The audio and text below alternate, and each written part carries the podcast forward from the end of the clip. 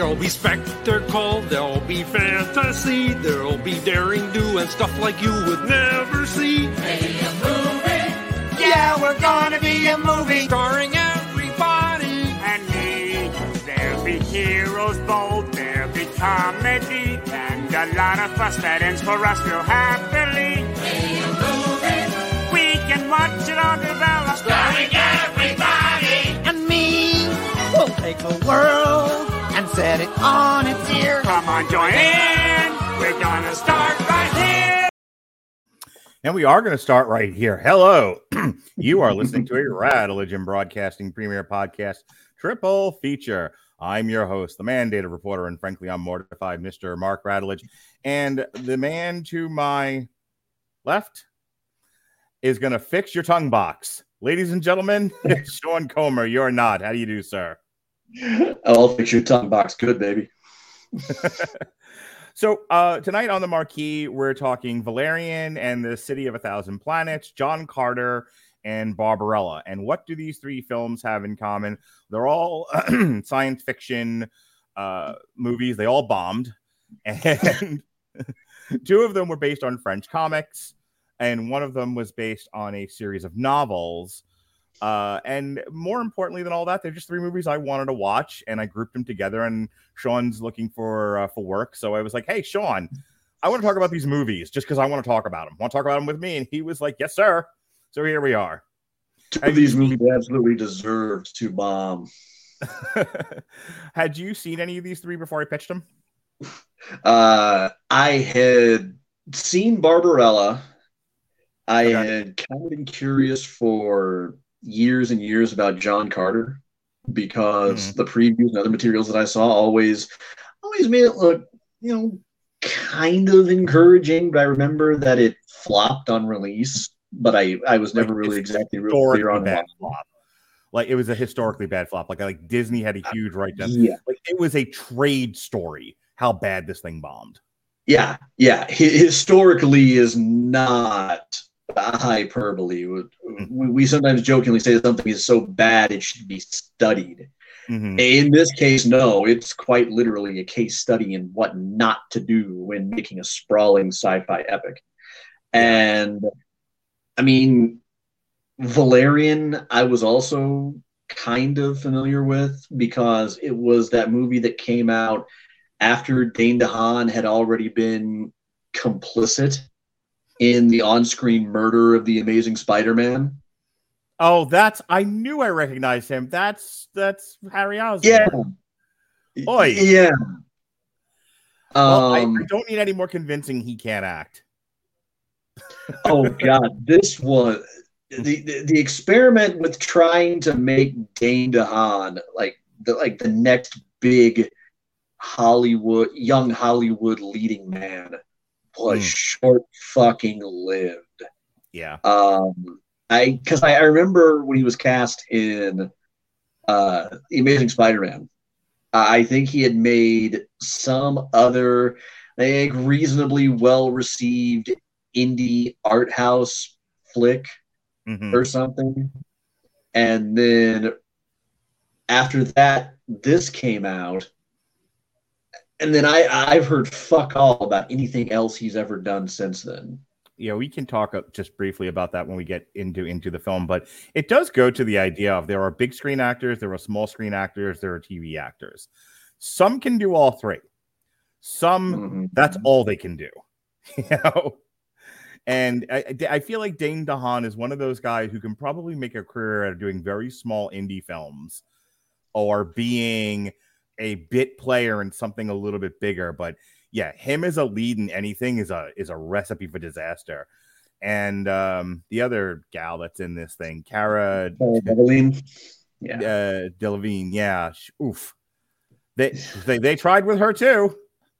I actually just saw it's funny. Um, I follow James Corden on TikTok, and I saw her rap battle that she did with James Franco and James Corden, and she, you know, she was fine in that. She was funny, but um, you know, just like there are big, small, and, and little screen uh, uh, TV screen actors, there are women who I think if they're tightly controlled in a in a in a film environment, you can probably get a passable uh, performance out of them.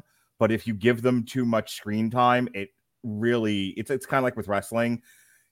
You you start Mhm. to uh, what's the word that we always use? Um, uh, it's right on the tip of my tongue. Sean, help me.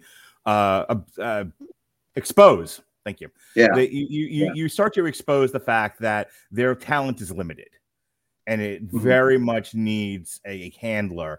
That if you give them too much screen time, it shows that they they do not have the range or the talent to pull it off. And Well, That I was mean, look, I mean, look. If we're talking about being timely, some actors just kind of take a little while to really find their niche. right, and sometimes maybe they get pushed into the spotlight way too fast, and it crushes them. Right, right. Um, uh, okay, Keanu Reeves is one of those that uh, that I think took a little while to really kind of find where he belonged. Yeah, sure. Um, yeah, because because because very because very early on, thanks to his roles in Point Break and Bill and Ted, he was just kind of typecast, if not by Hollywood directly, at least in the minds of audiences, as the derpy kind of slow-witted, affable, affable bro dude. right. Um, and it took years of movies like The Devil's Advocate and John Wick and The Matrix Mhm. before he really kind of became cemented and respected as anything else. Even Nicolas Cage Mhm. kind of has a, a kind of a niche and a genre all of all his own, and, and it's we're kind of learning to appreciate him, not even necessarily like, like ironically Mhm. but like the way we appreciate Tommy Wiseau.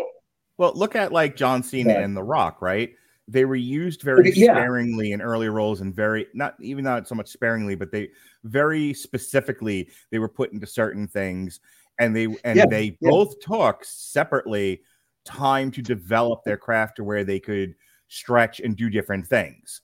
And they both kind of and they both found themselves in in in family comedies and then they Mm-hmm. went back to action again once they had their chops with them. And so, you know, I- I'm not against taking a pretty face and throwing it up on screen. I am against, you know, the idea that just because you did that means you're going to suddenly get uh star making performance out of them and it's like not no it's some of these people need time to cook and it, it would do well if Yeah. their managers would actually give them that time Yeah, and, and I mean, well, you mentioned Cara Delevingne. Uh, she's certainly found a lot of work in re- in recent years and seems to be hitting her stride.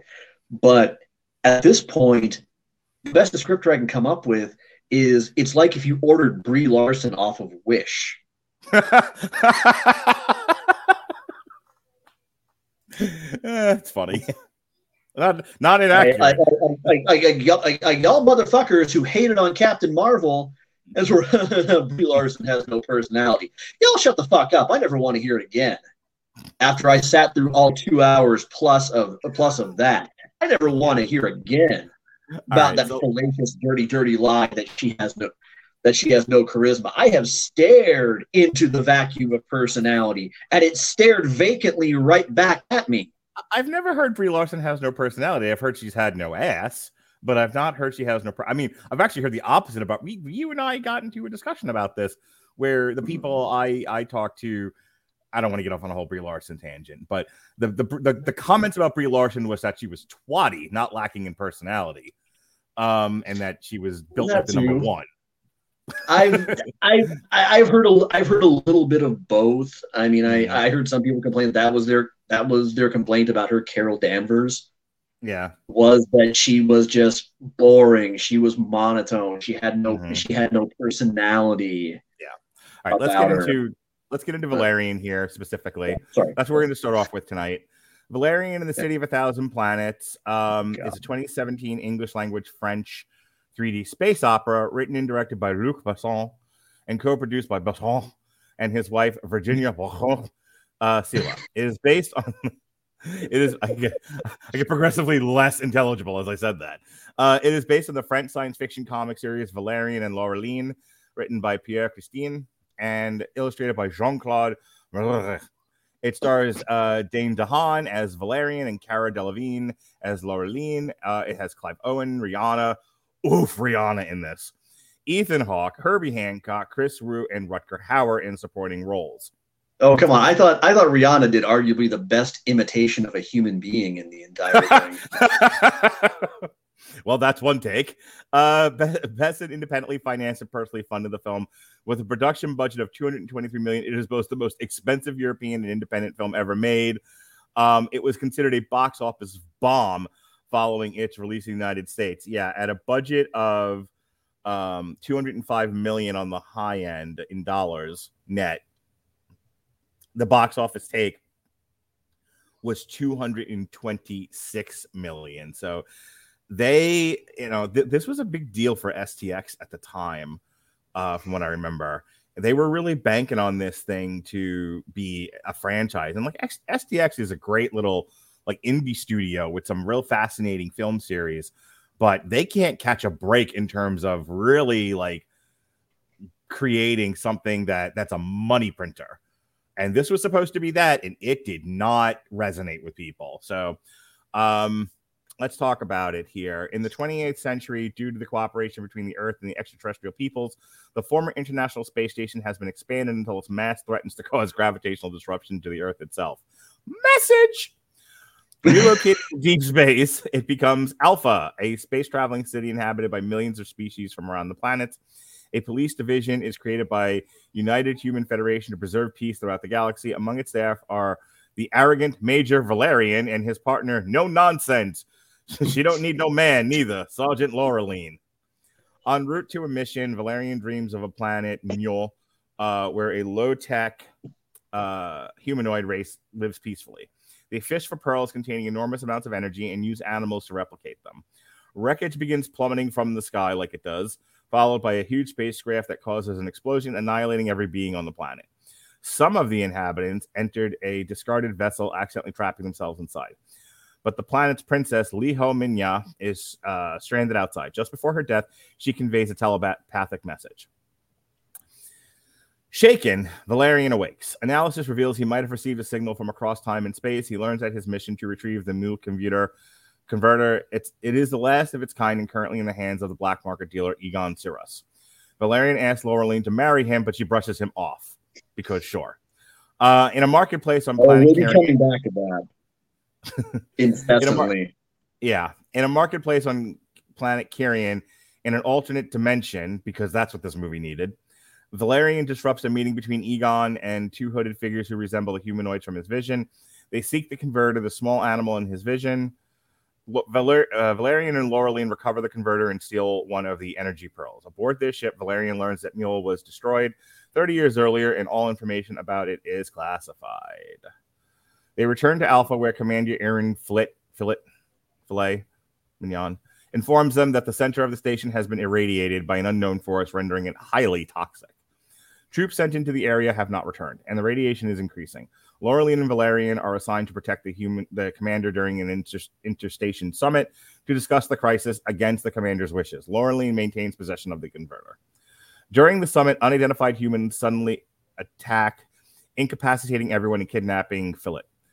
Valerian chases the kidnappers to the irradiated area but crashes a space plane during the pursuit. Laureline enlists alien information brokers known as Dogan Daggerwis to track Valerian and finds him unconscious at the end of the irradiated zone. She rouses him, but it is kidnapped by a primitive tribe, the Bulin Bathers of planet Gora. This is why everyone hates science fiction, by the way. Presented at their emperor's dinner as the choice course. Valerian infiltrates the tribe's territory with the help of the shape-shifting Bubble. They rescue Laureline and escape, but Bubble is mortally wounded, because of course. Valerian and Laureline venture further into the irradiated area, discovered it is not dangerous, don't you understand, and that it contains the remains of some antique spacecraft. They reach a shielded hall where they find humanoids known as the Pearls with an unconscious Philip. The Pearls leader, Emperor Haben Lamai, explained that her people lived peacefully on Mule until white people crossed the Atlantic. No, until uh, a battle occurred between the Federation and another faction. Philip, the human com- uh, commander, ordered the use of fusion missiles that disabled the enemy mothership and sent it crashing into the planet, annihilating Mule. Upon her passing, Princess Liho Minya Pocahontas transferred her soul into Valerian's body. When the surviving uh, pearls were trapped in a down space vehicle from the battle. They managed to repair it and learn the humans' technology and history. They eventually came to Alpha, where they assimilated more knowledge and built a ship of their own. They needed the converter and Pearl in order to launch their ship and find a planet to create their homeworld. Philip admits in his, role in the genocide, but argues it was necessary to end the war, as was the cover up. To prevent humans from losing their credibility and influence in Alpha, Valerian and Laureline disagree, arguing that the commander is trying to avoid the consequences of his actions. When Philip becomes belligerent, Valerian knocks him out. Valerian hands over the pearl he took from Egon, and Laureline persuades him to return the converter.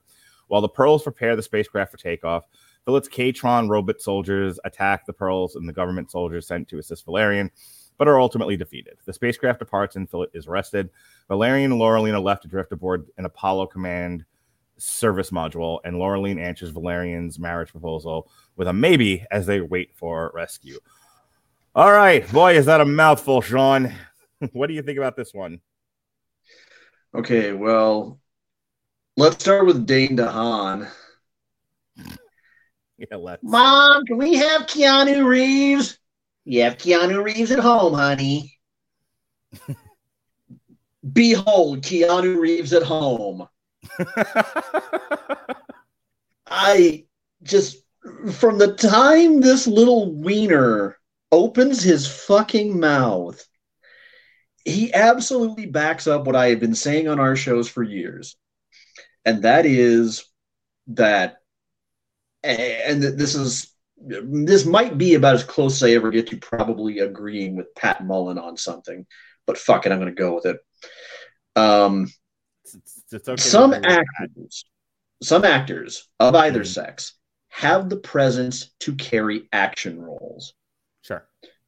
to be the kind of aggressive, intimidating force of nature that they need to be. Dane DeHaan is not one of those people. I I was watching this while I was working, and what was the fucking line? He he bursts into a scene and says, "I too serve a greater purpose, the law." I laughed hysterically for about a solid thirty seconds. It's like done.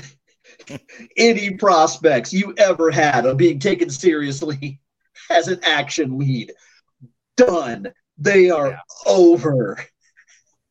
Never again. Because it's a wonder that every alien in that space didn't just turn to him and go, Fuck you. You know what he reminded me of? Um, which is the doofus actor from Terminator 3, the male lead? What was his name? Terminator 3. Ah, It's gonna click, and you're gonna be like, "You're damn right." Here, I'll look it up. But it was one of those things where it's just like you you can't. Some of these guys are not meant to be male leads; they just can't Oh, carry the load. No, I'll, I'll tell you which one actually came to mind first, and that is I remembered seeing Leonardo DiCaprio in fucking Blood Diamond. Okay, Nick Stahl, by the way. Nick Stahl. Yeah. Okay, well, you, I know, like- you know, you know Leonardo DiCaprio on Wish. yeah. Well, no, but I mean, what, what I'm saying is, I remember when Blood Diamond came out. It Mm-hmm.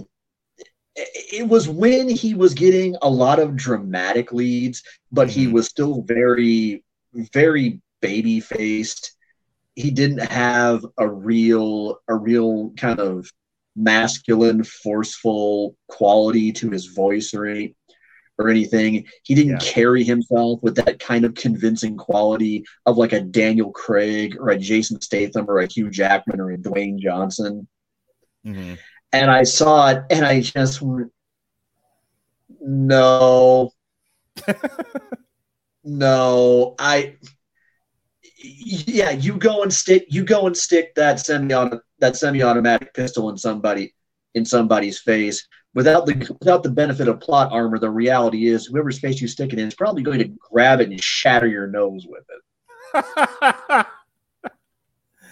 Um, So let me- I'm me not say- buying it. No. let me say let me say my piece here on this movie, and then you can have the remaining time before we move on to the next one.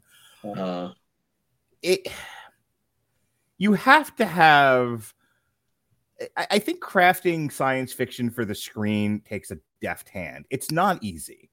And I, I, I think science fiction for a, a general audience to, to, to Mhm. support a $200 million budget really takes a steady hand of some of the best people in Hollywood to make it come to life.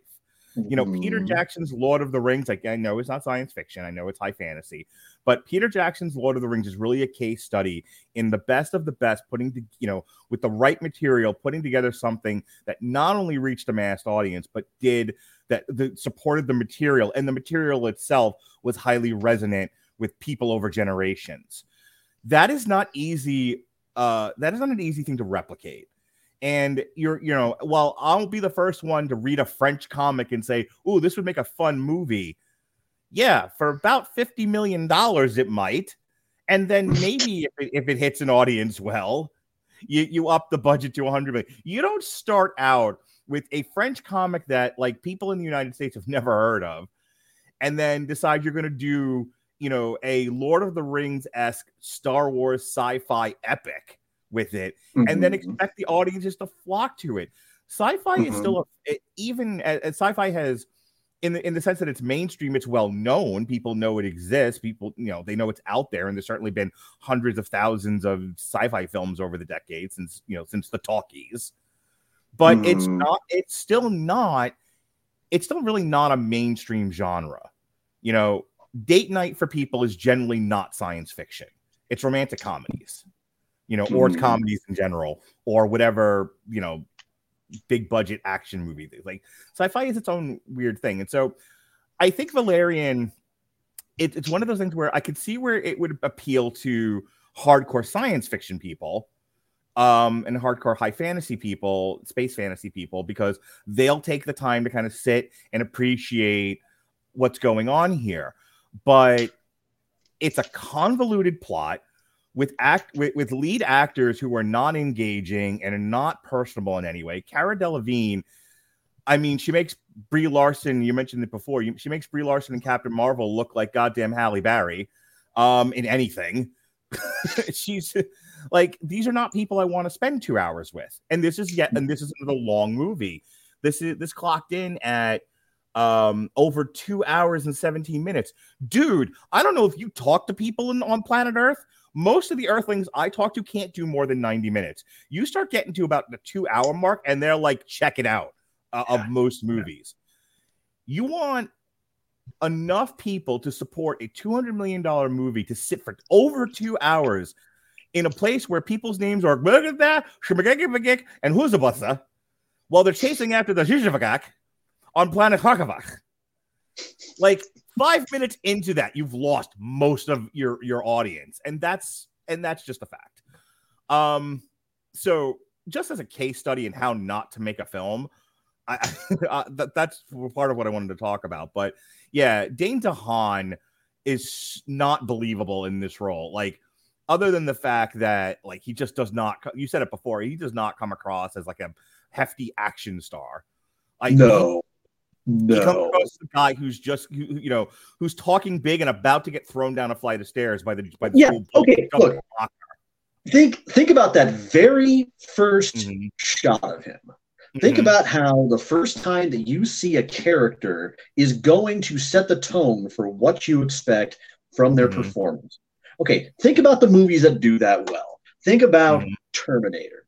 Think about the first time that you see Schwarzenegger as the T 800. Think about the first time that you saw Hugh Jackman as Mhm. Logan in Yeah. X Men. Think about the first time you saw Daniel Craig in a true action sequence in a Bond in a Bond movie. Um, Jason Statham in the Transporter, or the Guy Ritchie movies, for that mhm. for that matter. Also good examples. Any of any of those. Dwayne Johnson in just about fucking anything. Right. Okay. And then Vin Diesel. yeah, okay, yeah, another great example.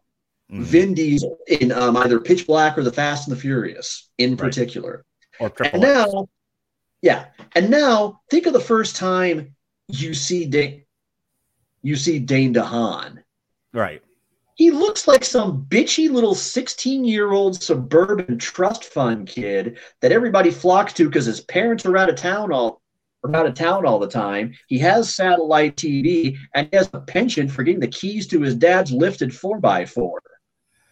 There- But and all, and all the, I swear to God, there's like a class of actors where there must be like a casting agent going, we need a Leonardo DiCaprio type. Okay, well, we've got Nick Stahl. We've got the kid from uh, Boardwalk Empire. We've got Dane DeHaan. Which one do you want? We, we have Yeah. we have a bunch Yeah. of Leonardo DiCaprio lookalikes.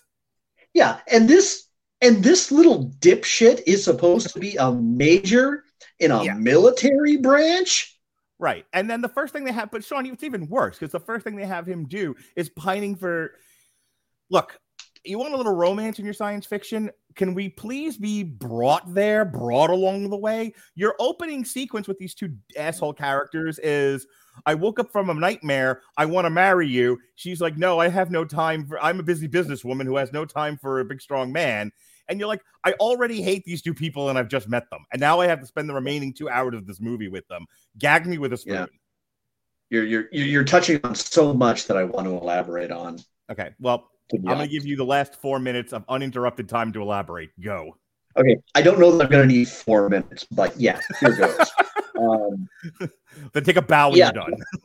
yeah, you, yeah, you you touched on our you touched on our leading couple. Um, Valerian himself is just about the most undeserving Gary Stu protagonist I have come across in a long, long time. Because yeah, you talked about science fiction being kind of a a niche genre, a niche genre, one that's hard to really win over the mainstream with. Well, part of the problem that some people don't realize is even if you're making science fiction, even if you have all of these limitless horizons that you can play around with, you're still going to be subject to the laws of good character development.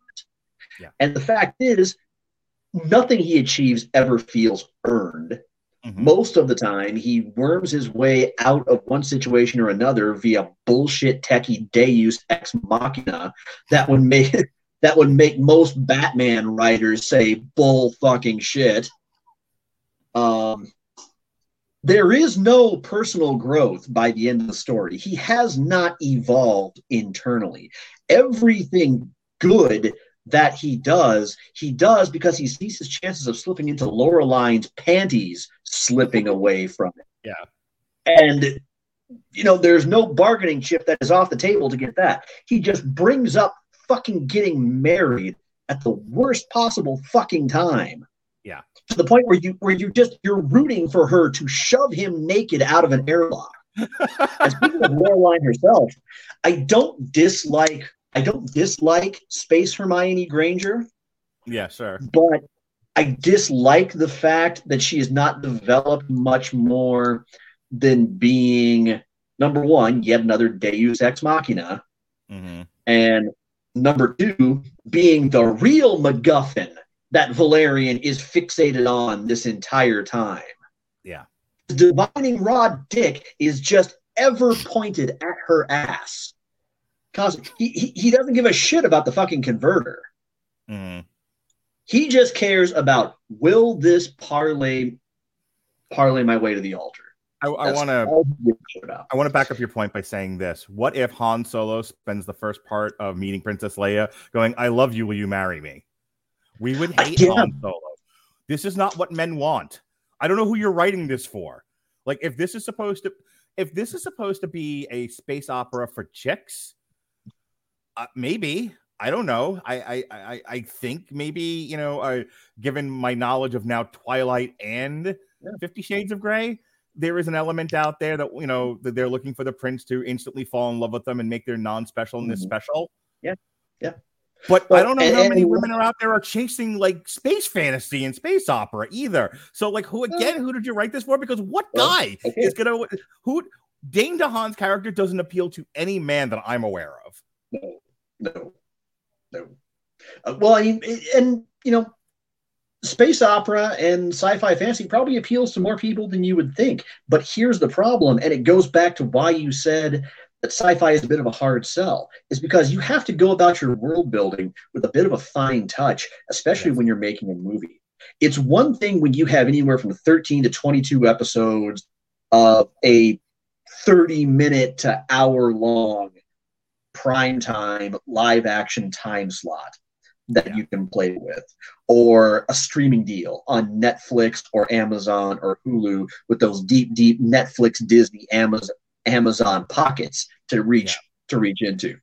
It's another entirely if you've got anywhere from 300 to I don't know 500 pages of a novel, or anywhere from a 15 to 20 hour plus video game where you can build things out. But the thing is, this movie is like Avatar hate fucked the fifth element, and the deformed baby that came out was our generation's Krull. Because it, it expansive world building, but it fails at making any of it coherent, significant, or letting anything they try to establish fucking breathe. You're just introduced to one new race or concept or blah blah blah or schmageki or fucking MacGuffin after another, after another, after another, and you're not given time to invest in hardly any of it, except that you know that you're kind that you're that you're kind of digging the simple gray pe- simple gray sexy people that we met in the beginning. They seem they seem kind of show. You seem like you want to spend some more people. time with them. Yeah, you're not even going to be dealing with them until well into the until well into the third act. By which point you're probably already fucking exhausted. Yeah. Let But- me, let me let me say one thing and then and we got to move on. Um it's a very pretty film. Oh, it's gorgeous. Yeah, Yeah. The the, the special effects, visual. the CGI, the visuals. I mean, I, a little too. I I, I, I wish my. Um, this is the very last thing I'm going to say. It's a gorgeous looking film. The the, the winning this the winningest con uh, the, the winningest element of this film is the visuals, whether it be the costuming, the special effects, or the uh the set pieces. With this one Oh, yeah. caveat, with this one caveat, and my son brought this up when I took him to go see Dune in October. He goes like, oh, this ought to be good. Oh yeah. So my son, and, and I'm going to exaggerate for effect here. My son's like, "What the fuck? Why does every science fiction movie have to take place in a desert?" You're like, "Why? Why? With science fiction, it's space fiction. Why is nothing in space and everything is on a desert? Are there only deserts in space?" We'll we'll touch on that when we get to John Carter.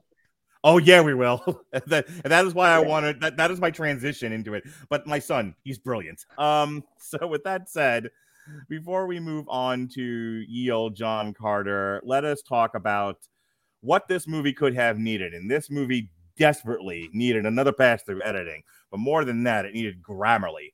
Because don't you understand, Sean, that Grammarly's AI powered products help people communicate more effectively.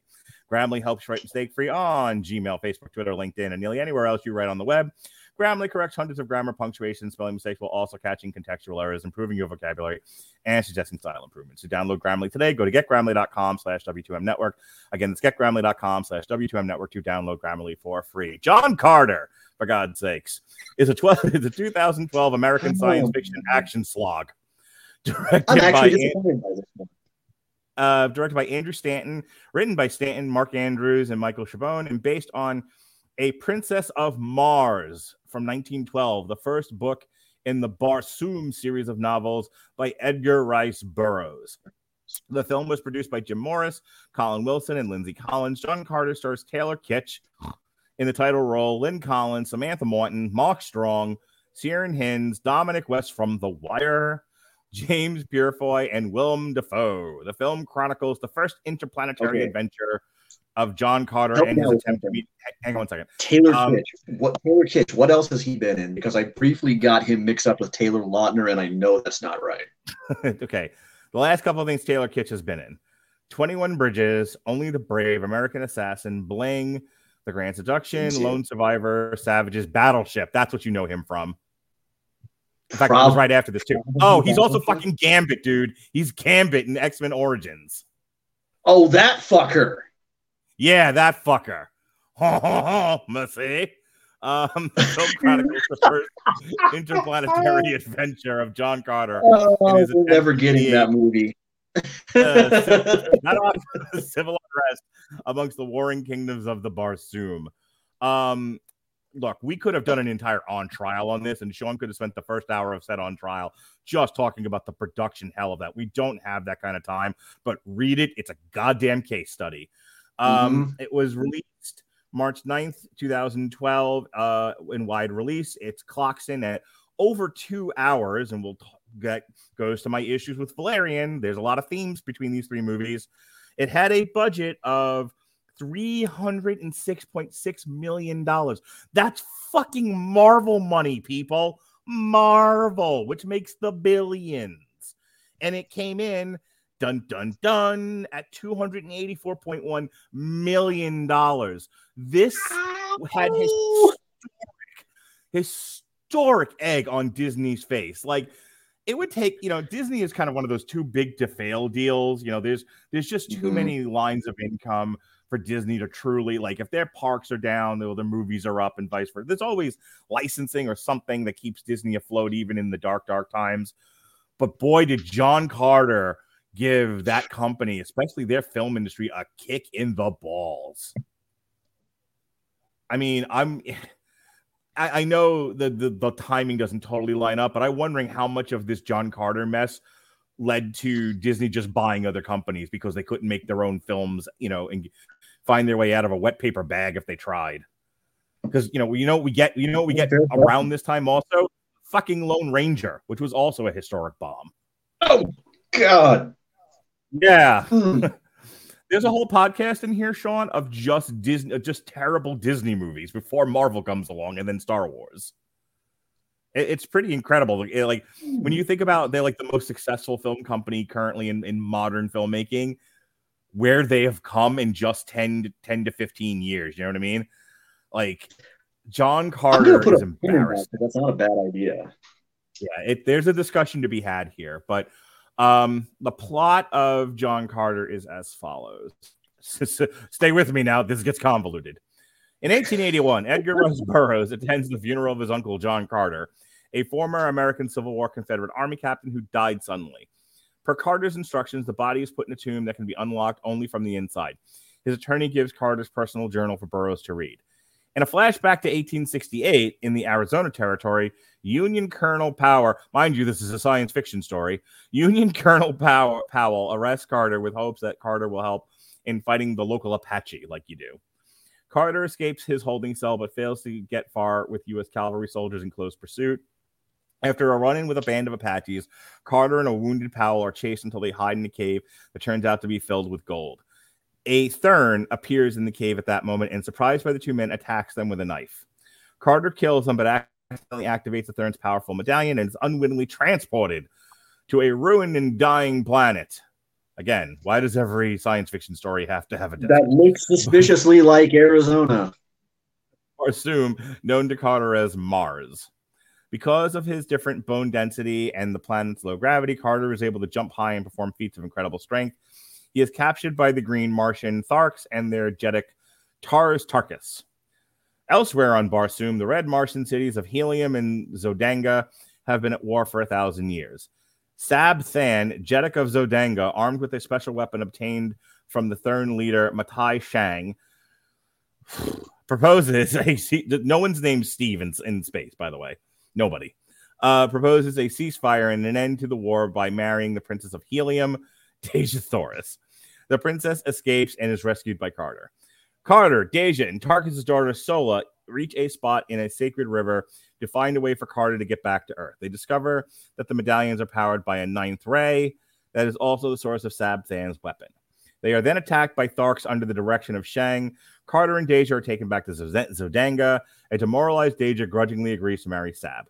Then and then gives Carter instructions on how to use the medallion to return to Earth. Carter decides to stay and is captured by Shang, who explains to him the purpose of the Therns and how they manipulate the civilizations of different worlds to their doom. Feeding off the planet's resources in the process, and intend to do the same thing with Barsoom for choosing Sab Than to rule the planet. Carter goes back to the, the Tharks with Sola to request their help. There, they discover Tarkas has been overthrown by a ruthless brute, Tal Hajus.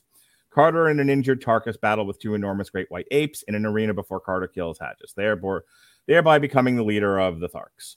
The Thark army cha- charges on Helium and defeats the Zodangan army, while Sab Than is killed and Shang is forced to escape. Carter becomes Prince of Helium by marrying Dejah. On their first night, Carter decides to stay forever on Mars and throws away his medallion. Seizing this opportunity, Shang briefly reappears and gives Carter another challenge, sending him back to Earth. Carter embarks on a long quest to find one of their medallions on Earth. After several years, he appears to die suddenly and asks for unusual for unusual funeral arrangements, consistent with his having found a medallion. Since his return to Mars would leave his body in a coma-like state and makes Burroughs his protector. Back in the present, Burroughs runs back to Carter's tomb and uses his clues to open it. Just as he does so, a Thern appears and raises a weapon before Carter appears and shoots them in the back. He reveals that he had never found another medallion. Instead, he devised a scheme to lure a Thern from hiding, thus winning Shang's challenge. Carter then uses the dead Thern's medallion to return to Barsoom. Finn. Uh, all right, Sean. You want to unpack this nonsense? Sean, did you freeze or did you die? All right. I think Sean uh Sean's camera actually froze. But that face tells you everything you need to know about John Carter. Um, uh, I'll start here while Sean figures out what's going on with his camera. Let me say this. Um, this is a slog to get through. Like I was kind of um I was kind of excited for this.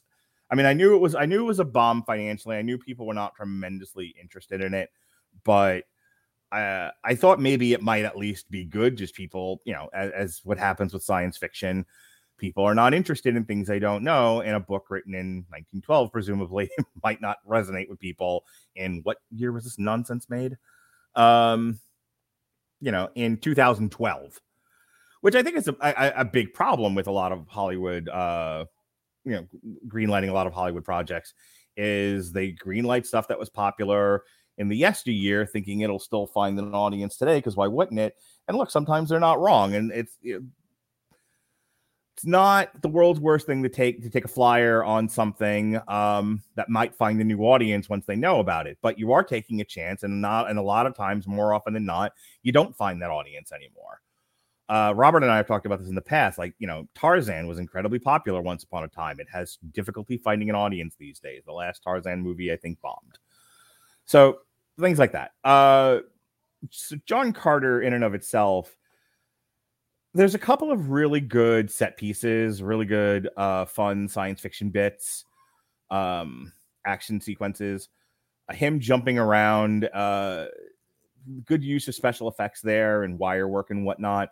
And those scenes are fun. Uh, my problem with John Carter, uh, it's funny watching the Ben Hur movie with my son the, uh, on Easter we were both talking about how you're sold okay. on one second. You're sold on Ben Hur that you're going to get a movie full of chariot races based on the trailer, and mm-hmm. you get one chariot race and maybe some training chariot races and one horse, and that and the rest of it is just endless amounts of talking.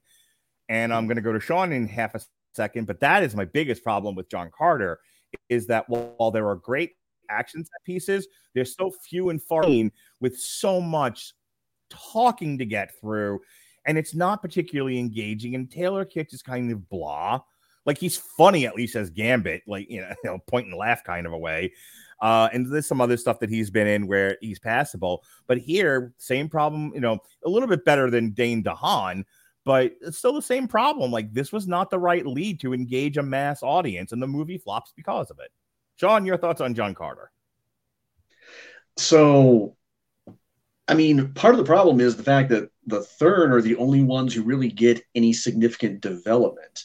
Mm-hmm. And I, I, yeah, nailed it in one. There's not not only are there not enough of those big thrilling action set pieces, but amidst all the talking that's going on in between them, nobody is really saying anything significant.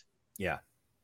I mean, we're, we're going from one extreme to another. We're going from someone trying to put 100 pounds of shit into into about into about a, a teaspoon with Valerian to now there being bizarrely minimal world building going on. Okay, why should I care about any of these races? Why are they even fighting? What makes what makes them what makes them different?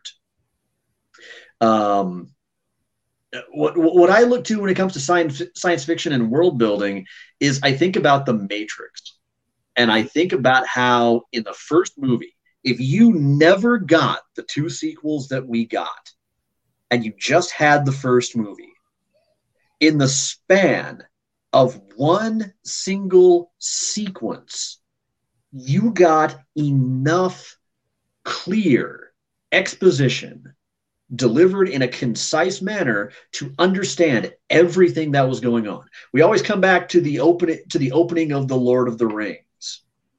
You learn pretty much damn near everything you need to you need to know to start the movie just from that one opening narration.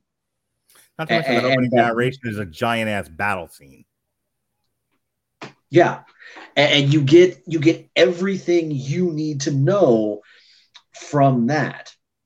Um You know what another good one is? Valerian hang on. Mad Max Fury Road. Like, have you ever watched the beginning of Mad Max Fury Road? Okay, so uh, no, I haven't uh, seen it. Okay, so Tom, um, uh, help me, Hardy. Venom. Thank you. Tom Tom Hardy. Hardy. The beginning of that movie is him like almost um first person is the camera point of view running through tunnels and nearly like jumping off a cliff. It's a very frenetic, engaging opening sequence. And then, you know, what everyone remembers about Fury Road is the, you know, is the two hour car chase. But Mhm. um, but I mean, like, you you gotta, you know, it's like going to a concert. You don't start off with your ballad. You know, you don't start off with your like acoustic solo. You start off with, you know, your banger. You know, you start Mhm. off with you start off with an energetic welcome to the show, everybody. Get everyone out of their seats. You don't start off with hello darkness, my old friend.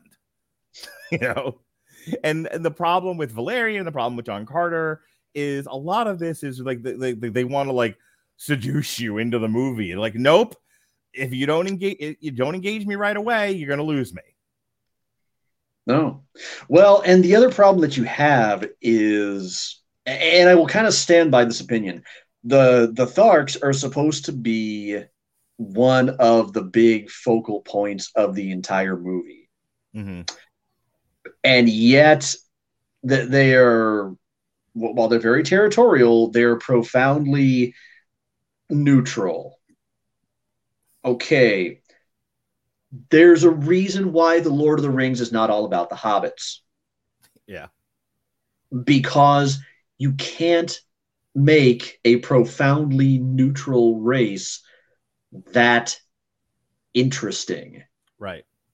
You can't do it unless you're going to unless the whole thing is going to hinge on them finally taking a side and you're going to really lean hard into that into that shifting balance but they don't do that that's why in Lord of the Rings you have a few hobbits and you have a bunch of other races who have their own things going on amongst themselves and between each other.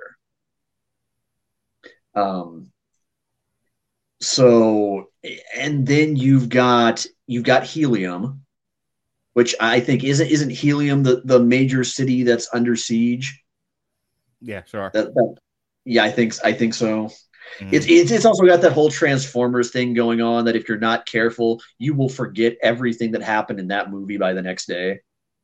Yeah, I always think Um, about like Brian in Family Guy, where he's taking Adderall and he invents his own like science fiction world. Yeah, It just sounds like gobbledygook. yeah, yeah. And, and again, you know, you you have to do it with a fine touch, and you have to be mindful, as you suggested, of the fact that attention spans for movies have diminished greatly. Once upon a time, yeah, it was nothing to get people to sit through a two hour a two hour movie. 120 minutes, no problem. Nowadays, Mm-hmm. um, unless you happen to be making a Marvel or a DC movie, you better get your shit in in about in about 90 minutes. I'm reminded of a story that uh, Chris Jericho has told off and on about um, I want to, I think it was one of his first WCW matches. I could be wrong here, Um, it was retold on 83 Weeks with Eric Bischoff, and it kind of stuck out to me. He was going over to the backstage with whoever he was supposed to go out there with. I want to say it was even, I think it was even supposed to be like Alex Wright Mhm. or somebody. And he's going over all this stuff that he wants to do. And whoever his opponent is says, okay, pick the five things you want to do Mhm. out of that list, like the ones you want to do most, and we'll make sure we get those in.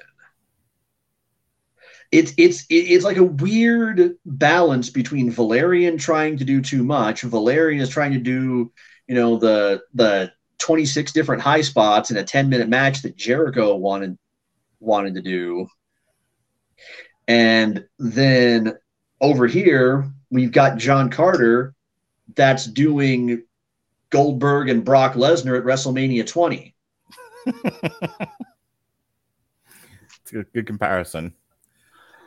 And this is another one where we have this giant space opera, this just wonderful fantasy. We will we will take you to another world. You took me yet again to a desert. Like I'm telling you right now, at Mark Radulich Studios, your movies have to be 90 minutes, your budgets have to be less than 50 million, and you if you shoot in a desert, I'm kicking you off my lot. Okay, I will defend this. Mhm. Um, had they not started the movie in in the long ago in Arizona, Yeah, having Mars look like Arizona might not have been so bad sure.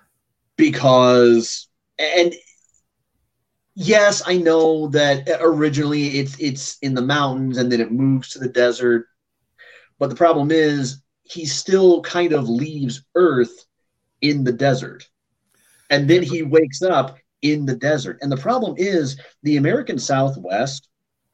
If you want to talk about a convenient location in America that absolutely has an otherworldly quality Mhm. about it. Like like like like like you dozed off and you woke up on another world. Mhm. Yeah, I would absolutely point to the Arizona or New Mex or New Mexico deserts Look, for that. Yeah, one, Dune- yeah, one, Dune, Dune has its desert landscapes too, but if you're if you're gonna do Right.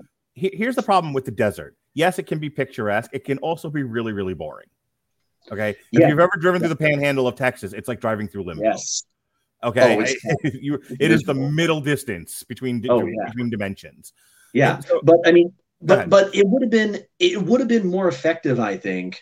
And I don't I don't know the novel. I don't know if maybe the novel you know started out in the mountains of northern Arizona, and that was why they stuck with it. But hell, if you had had it, this is during the gold rush, supposedly, or, or somewhere thereabouts. Have it start in Alaska. Have it start in the tundra of Alaska, and then have it shift Mhm. to uh, to Arizona because yeah, that's a convincing Martian atmosphere right right there. But otherwise it's just it's kind of underwhelming yeah, when you're just going from desert to desert. Right. Yeah, it's a bland looking movie with some fun action sequences and less than thrilling. Mm-hmm. You know, like I like Dominic West and everything, and he's a fine villain in this, but I the whole the whole thing is underwhelming. You don't have enough movie to support your budget. No. Um, I had the same comment about Valerian. There's not enough movie here to support your budget. If you, you know, it, you go to make Captain America. I don't remember what the budget for the first Avenger was, but I have to imagine it was not the typical Marvel budget at the time because that's Phase One, and and it's Captain America, an untested property at best. Um, but the reason why you get two hundred million dollars to make Civil War is because a you're Phase Three now. B it's essentially an Avengers movie, and C it's the third Captain America's movie because the second one made a billion dollars, I remember correctly, or if it didn't make a billion, it made awfully close. The Winter Soldier did very well. My point is, like, you can't you you can't start you have to start modest with these things. Um, and we're going to jump right into Barbarella after I make the statement, but you, you have to start with a modest, easily understandable, easily relatable concept. You know, the thing about the Lord of the Rings, we keep, we keep comparing all of these to that. What made Lord of the Rings Lord of the Rings was not and these all help. These were all legs on the stool. But the thing that makes Lord of the Rings was not the high fantasy. It was not the costumes. It was not the landscapes. It was not the action sequences. Those all help. The story about the Lord of the Rings was about uh, temptation. It was about uh, going that extra mile, giving it your all, and failing. Something we can all relate to. Frodo's journey, the un, you know, the the unbearable burden of carrying an evil ring that he can't get rid of, and he can't give it to anyone else. He has to do this, or everyone's gonna die around him. And he's so Mhm. small and he's so insignificant, and he doesn't want any of it. And that is exactly why he's the right person to to go on this mission from hell. Mhm. That is something people can relate to. Strip everything else of Lord of the Rings out of there. Strip, you know, um, you know, gymnastics, fucking Legolas doing uh American Ninja Warrior. You know, escape, you know, throw throw out all the special effects, throw out everything that you know about it, and you're just watching this poor guy deteriorate on his way to hell because there's no other choice in the matter. Yeah, and even better, you know, you throw all that stuff out, you put Tom Bombadil back in. Okay, I'm done. Where's my resist. bomb? Yeah. Um, but that's what resist. there's nothing relatable about this John Carter story, is, is my No. point. There's no there's no human element that makes people go, Well, I don't like all of this. You know, my, my boyfriend brought me to this, and I don't really like this sort of thing, but I could really identify with his story. What is John Carter's fucking story here? What, Sean? I, I ask you, what is what are we trying to say with this? It's it's like just Disney has this bunch of IP lying around, you know, or I can't remember the um the phrase for it, but like you know where where it's up for grabs and anyone can use it 'cause it's over hundred years old, and it's just like si- sitting there, and they they figure it's an easy buck to make something with it, but they don't actually have a story to tell. The thing with a lot of the best stories is I am compelled to talk about this thing that we can all relate to, and I want to tell a story Mhm. about it. Mhm. And that is why we like the things we like. The Dark Knight, I think, is you know a story about uh, an uncontrollable madness driving everything around it uh, into the brink. You know, it's a story about anarchy. It's a story about you know what do you do when you're dealing with this crazy element that makes no sense to you and you can't control. There's nothing you can do with it. How do you handle it? When you know you have everything else under well under control but then in walks chaos and it through and it turns everything on its head. That's scary. That is so- how many of us live in a world where you know our entire world could turn upside down because somebody introduced an element of chaos into it? We all know a joker. You know we all know that person who we kind of kind of keep them at a distance because if you let them too close into your life your whole life fucking turns upside down. That is relatable. Yes they dressed it up with mm-hmm. batman stuff but that's essentially what the Dark Knight was about. It was, you know, it was also about the nature of heroism, you know, the hero that we need, not the one that we want, that that sort of crap. There was just a lot of stuff in the Dark Knight that people could relate to, and on top of which, it was a wicked cool movie, bro. Um, like that's the thing that's missing from John Carter. It feels like a story they were compelled to tell because they had cheap IP lying around, not because they had a compar- compelling story to tell. Anything else about John Carter before we move on? No, I, I, I, I really, I really got nothing else. I, I can't recommend it for any reason whatsoever. About the only positive thing left that I can say about it is once more, Willem Dafoe is in a shit movie. At, but god damn if he doesn't still put in the work. He's still still the best part of it. You know what John Carter really needed, Sean, that it didn't have? What's It didn't have cool music. No, I You- really didn't. Needed better music. And you know where you can find cool music for free? Where? Uh, AmazonMusic.com, don't you understand? Get AmazonMusic.com slash W2M Network is the link for a free 30-day trial of the Amazon Music Unlimited service. Uh, if you complete the sign-up process, agree to the 30 days, you can uh, stream all the music, all 800 million songs currently on the, on uh, the server over at Amazon. If you think it, it's got it. Uh, it's a great place to get find playlists, new music. You can check out catalogs of entire bands. And you can do that on us. Click the link, sign up for it. It helps us, and you get free music. Who doesn't love free music? Again, let's get amazonmusic.com slash W2M network. All right, this last one's a bit of a passion project for me. Barbarella, starring Jane Fonda. I've actually never seen it before. It's a it's sort of a cultural landmark. Um, it's it's often referenced and it's referenced in a clutch song that I like. Um, Sean, mute mic.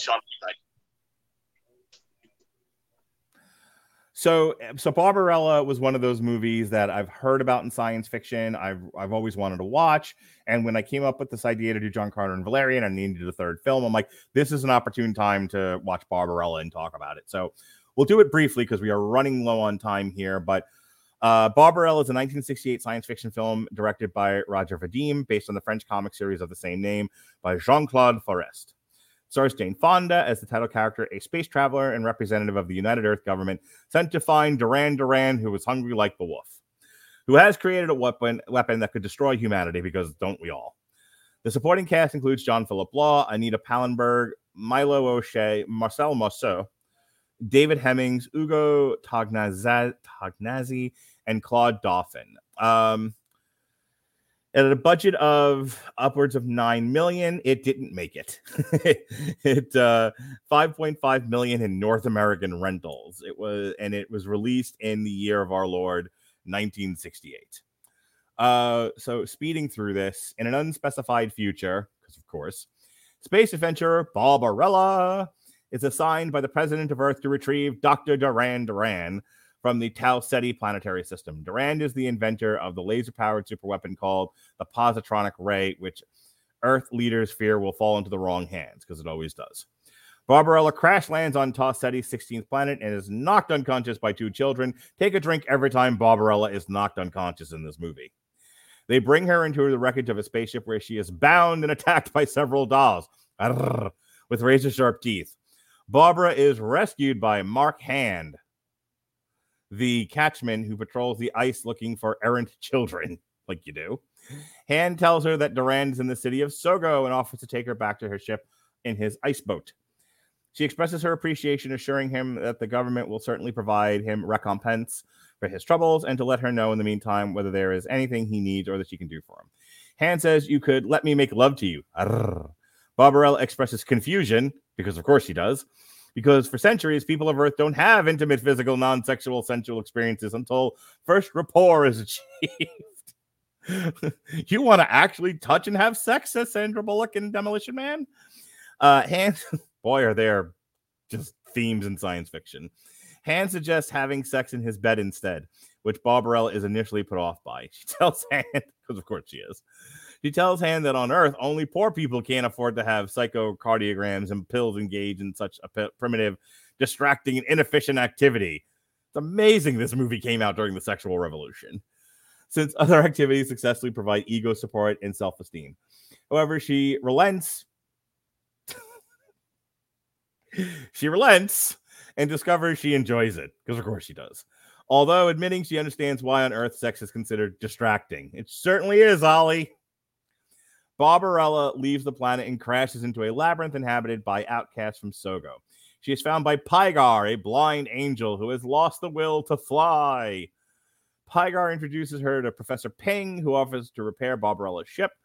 Pygar flies her to Sogo after she restores his will to fly after having sex with him. Read into that what you will, people. When they arrive, Pygar and Barbarella are captured by Sogo's Black Queen and her concierge. The concierge describes the Mathmos, living energy in liquid form, powdered by evil thoughts and used as an energy source in Sogo. Pygar endures a mock crucifixion, and Barbarella is placed in a cage where hundreds of birds prepare to attack her. She is rescued by Dildano. Dildano, leader of the local underground, who joins her in pursuit of Duran. Dildano, Dildano, Dildano, Dildano, won't you cry for me? offers her an invisible key to a chamber of dreams, don't you understand? Where the queen sleeps and sends her back to Sogo. Barbarella is promptly recaptured, take a drink, uh, by the concierge. He places her in an excessive pleasure machine, which looks like she's inside of a piano, which includes fatal sexual pleasures. Uh, she outlasts the machine, because of course she does, which shuts down the concierge shocked at its destruction. Yes, the woman's vagina has destroyed yet another man's machine. It is revealed as Duran, who has aged 30 years due to math, the Mathmos. He wants to become Sogo's new leader and overthrow the Black Queen, which requires his positronic ray and access to the Chamber of Dreams. Duran takes Barbarella to the chamber, locking her inside with the invisible key. She meets the Queen, who says that if two people are in the chamber, the Mathmos will devour them. Duran seizes control of the Sogo as Dildano and his rebels begin to attack their city. The Black Queen retaliates, releasing the Mathmos to destroy Sogo. Protected by what the white Black Queen calls Barbarella's innocence, they escape the Mathmos and find Pygar. The angel clutches them in his arms and flies off. When Barbarella asks Pygar why he saved Tyrant, the, he replies, An angel has no memory, Sean. Don't you understand what I'm trying to tell you? An angel has no memories. Unmute your mic and your witness, sir. Uh, when you were talking about Pygar, I just couldn't help couldn't help but go make my way back home when I learned to fly. All right, we got to wrap this up in like five minutes. So, all right, fi- all right, fine. I'll make this as brief as I can. Mhm. I fucking love this movie. Mhm. For those who say that sex has no place in cinema, that it has no place in mainstream movies, you know what? Fuck you. Barbarella, yes, is a sexual character. But what she is not, she's never really portrayed as an overt ditz. Mhm. She's never really portrayed as being sexually well, I would I, I would I would even kind of waver a little whether, whether she's being sexually victimized. Mhm. She's pretty much confident and has a carefree, really playful quality about it that really kind of permeates right through to the visual style of the movie. There's a there's a kind of whimsical kitsch about it that I, I think tells you right off the bat that yeah, this is absolutely made by a French filmmaker and definitely not an American one. Um, she's never under sexual under really any kind of despicable, insidious sexual siege. Even when she's in the infinite sexual pleasure machine, uh, the, the the power of her sexual energy is too much for it, and shorts the fucking thing out. It's Yeah. basically it's basically weaponized. What a metaphor that is. Yeah, I, I like the fact that she kind of goes from being really squicked out by more natural sexuality to kind of coming around and opening and opening right up to it. And that kind of becomes a little bit of a theme of her adventures that runs right that runs right through it. And it's a movie that never takes itself too seriously. It never really lets the men around Barbarella kind of become her oppressors for very long. She's kind of on equal footing with them just about the entire the entire way through. Yeah, she may not be a a combat hardened Sarah Connor or Ellen Ripley, but she's definitely not some not necessarily some dull-witted ditz either. Yeah, Um, she's very I think she's a very sex positive, absolutely. uh, solid female heroine. And I think this is very much a metaphor for women's agency and sexual ownership. You know, Well, yeah, they're- you- well, they're yeah, you- their own sexual ownership. yeah, you you kind you kind of cracked wise about. I can't believe this took this was made during the height of the sexual revolution. No, I think it's abundantly apparent throughout that that it was a that it was a product of that. It's just that it's a progression of that Mhm. liberation from the start of the movie through it, Yeah. and it's. And I say this as as the utmost compliment, and kind of I'm kind of surprised and fascinated by it. This has got to be the least raunchy sex movie that I have ever that I have ever seen. And through, mo- through through so much of it, you know, a lot of that is carried by the fact that Jane Fonda is kind of so carefree and comfortable in everything that she's doing. And I don't know anything about the behind the scenes making of it, Mhm. but either she's a better actor than I ever gave her credit for. And I gave her I gave her I give her plenty of credit for being pretty accomplished, or she really was just kind of vibing with the whole theme of the theme of the movie and was really down for what it for what it was going for. And the result is something that I would throw back in the face of anybody who would throw out there that pretty much your only option when it comes to sexual women in films is that they're objects, they're prey, or they're motivators. In this one, she's none of the above. Yep. I want to uh, jump in real quick and just say my one. Somebody asked me, "Was I high when I was watching this?"